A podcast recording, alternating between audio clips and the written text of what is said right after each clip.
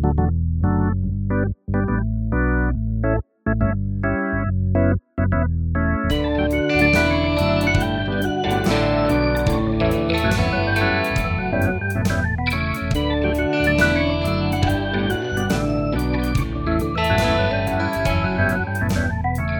and welcome to the 90 Minutes or Less Film Fest.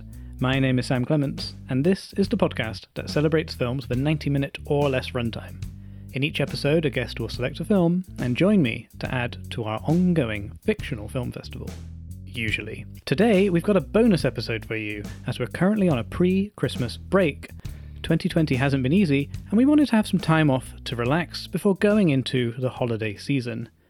We're also making some new episodes of our other podcast, The Holiday Season. Check that out wherever you get your pods. The 90 Minutes or Less Film Fest will be back in a couple of weeks, and we've got some really fab new guests, including Al Horner from the great Script Apart podcast and Kim Joy from the great British Bake Off. In amongst our upcoming episodes, we'll do a New Year special, and we'd love to answer some questions from our listeners. It can be anything at all. We'd love to hear from you. Just tweet us at 90min filmfest or email us on 90minfilmfest at gmail.com. And now for our main event. We were lucky enough to talk to comedian Nick Helm on this very podcast earlier this year. Nick joined us to talk about Sam Raimi's Army of Darkness. But before we got into that movie, he mentioned that he'd recently spent a whole day watching the Police Academy films. Six of the seven Police Academy movies are under 90 minutes long, and we thought that just about qualifies for a mini podcast. The Police Academy series started in 1984 with Police Academy and then ran until Police Academy colon Mission to Moscow in 1994. Seven movies in 10 years. And now, Nick Helm.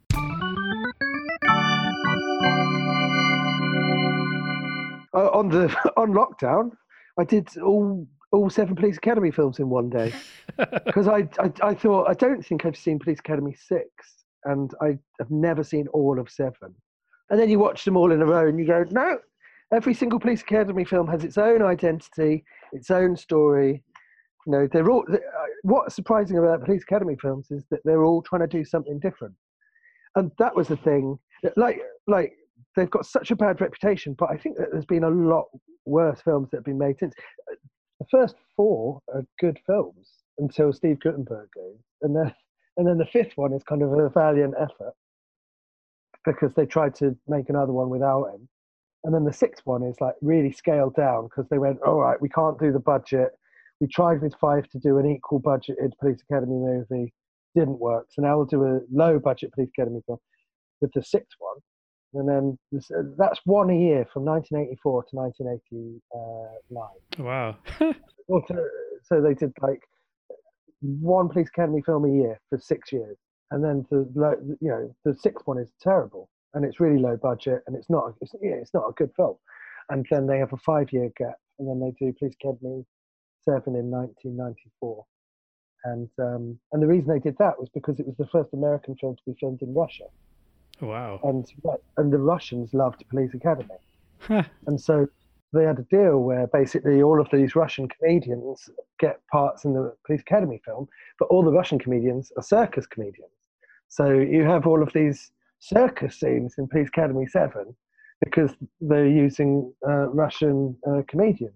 And it's a really interesting, weird film because it, it, it's not a good film. Police Academy 7 is pretty terrible, but it's this weird film where, you know, they had this opportunity to make it's like it's a historical film. It's the first American film to be filmed in uh, Russia, or uh, you know, after the Cold War so even that's got some some validity to it. And there, but that was that was the example where it's sort of like you're watching them and you're like going, well, how long is this one? Well, the first one is something like 80, 84 minutes. Second one is 82 minutes. Third one is 80 minutes. Fourth one is 79 minutes or something like that. Mm. Do you know what I hmm. mean? And so you're kind of like going, all right. And um, and they're sort of like they go. They're all around the 80. They're all between 79 minutes. I think Police Academy 7 is 70 minutes but they're all around kind of like mid to late 70 to mid 80 minute mark. And so they're sort of like, when you say I did all of the Police Academy films in one day, it's kind of like it didn't actually take that long. You know, so how long did that take? It took like seven, like altogether, it would have been about 12 hours. You could start after lunch and comfortably fit that in. You could fit that in, in a, uh, yeah, in a 12 hour period. You know, you could you could fit that in. But also, it's a very much a franchise of two halves where you've got the four Steve Guttenberg films, which all have recurring characters. They have.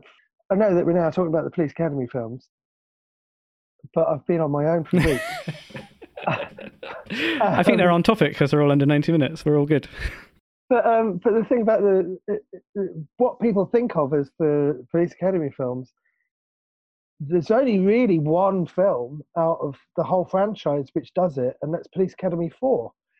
Because if you think about all the elements from Police Academy, you know you've got Mahoney, and you've got Tackleberry, and you've got Callahan, and you've got Captain Harris or Sergeant Harris, and you've got Proctor, uh, and you've got um, uh, did I say Callahan? You've got Callahan. You've got Zed, uh, and you've got uh, Sweetchuck, who's the who's the little nerdy guy. But you've also got um, the other uh, nerdy guy, who's like the bigger nerdy guy. Um, uh, and so you've got all these elements, but they're not all in the same film until the fourth film. So Captain Harris is the main bad guy for the first film, but then he's not in it for the second two films and then he only returns in the fourth film. But Proctor's not in the first film; he's in the second film, um, and he uh, doesn't get teamed up with Captain Harris until the fourth film. And so then you go right. Well, that's the that, that those in my head. What the bad guys were was Captain Harris and uh, Proctor. And you go, well, no, because they were only introduced with each other the fourth film in, and they're the guys that are up with uh, up against Mahoney, and that's the last film that Mahoney's in. So Mahoney's only really kind of uh, up against those guys. Zed doesn't get introduced into the second film, but he's a bad guy, and he's only a good guy in the third film. Now Callahan isn't in the second film; she's uh, reintroduced in the second in the third film.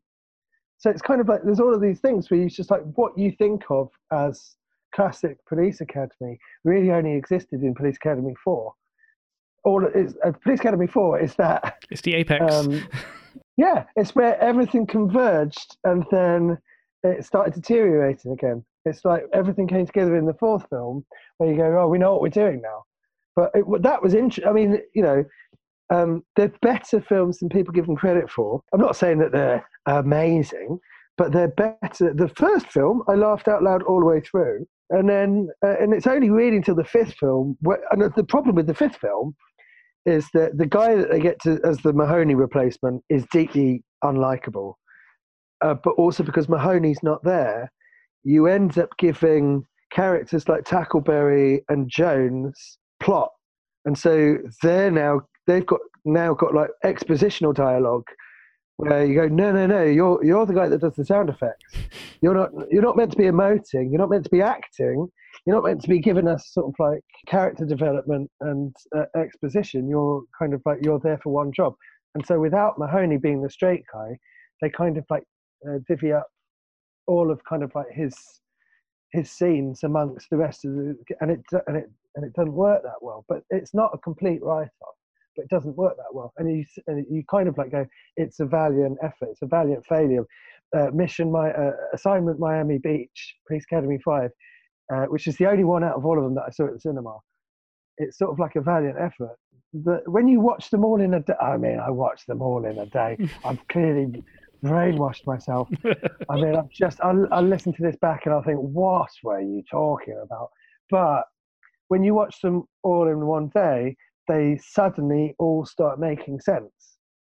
And you can sort of see the rationale but behind every every decision. And at the end of the day, for a franchise which is so sort of like shat upon and maligned and you know it doesn't have a good reputation it's amazing how memorable all of those characters are mm. you hmm. know you could probably list five police academy characters if you hadn't seen the films in like 10 20 years you know since uh, you know since they were being repeated on tv when we were at school you know it's kind of miraculous for a, a franchise which is as hated as that to be that memorable and to have characters that last as long. My favourite fact about Police Academy 4, the actor that uh, uh, G.W. Bailey uh, that played uh, Captain Harris, when he met the when he met the actor that played Proctor, uh, they became best friends, and they were best friends for life.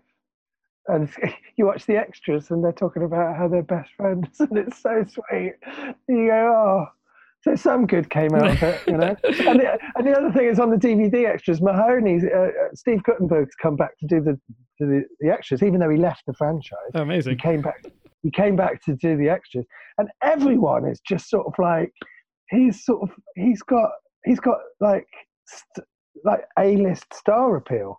Like everyone is sort of like gravitates towards him, and he says something nice about everyone he does interviews with, and it's great. And he's acting like he's the. And you go, with Steve Guttenberg, he kind of went to direct to DVD uh, to direct to cable after a while, but uh, but it's just this really sweet reunion where you're watching all of these people, and yeah, I, yeah. Anyway, I've got I, what I learned was that I really, even if the film's got shit, I really loved those actors, you know, and I really loved that gang, and they clearly really loved working with each other, and I think that that's really uh, infectious, and so I will stick up for the Police Academy film. That's that's a it's a passion's defence. Thank you. yeah, I think. Uh, yeah. Anyway, we're not here to talk about you have made me want to have a check them out um, more than I've I've ever felt the need to. Yeah, but I mean, but you have to block aside a day, and then you have to watch them all in a day, and then you've done them. Yeah, you don't have to do them ever again. right? Check them off the I'll list. Probably, I'll never watch Police Academy Seven again for the rest of my life. Right? It's got Ron Perlman, Christopher Lee, Claire Forlani. Right? It's got like it's so weird, and uh, uh, I'll never watch it ever again. But I might watch the first four.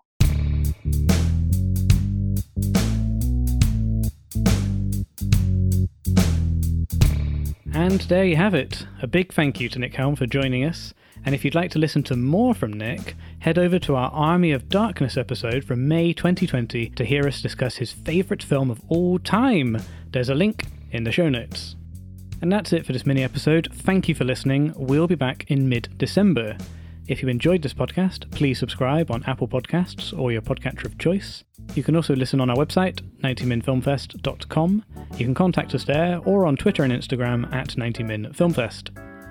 The podcast is produced by Louise Owen and me, Sam Clements. The show is edited by Louise Owen, with sound mixing and additional editing by Luke Smith. Our music is by Martin Ostwick, and our artwork is by Sam Gilby. Stay safe.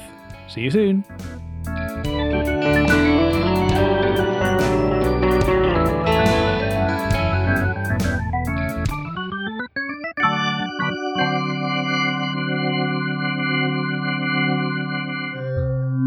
We are a proud member of the Script Media Network.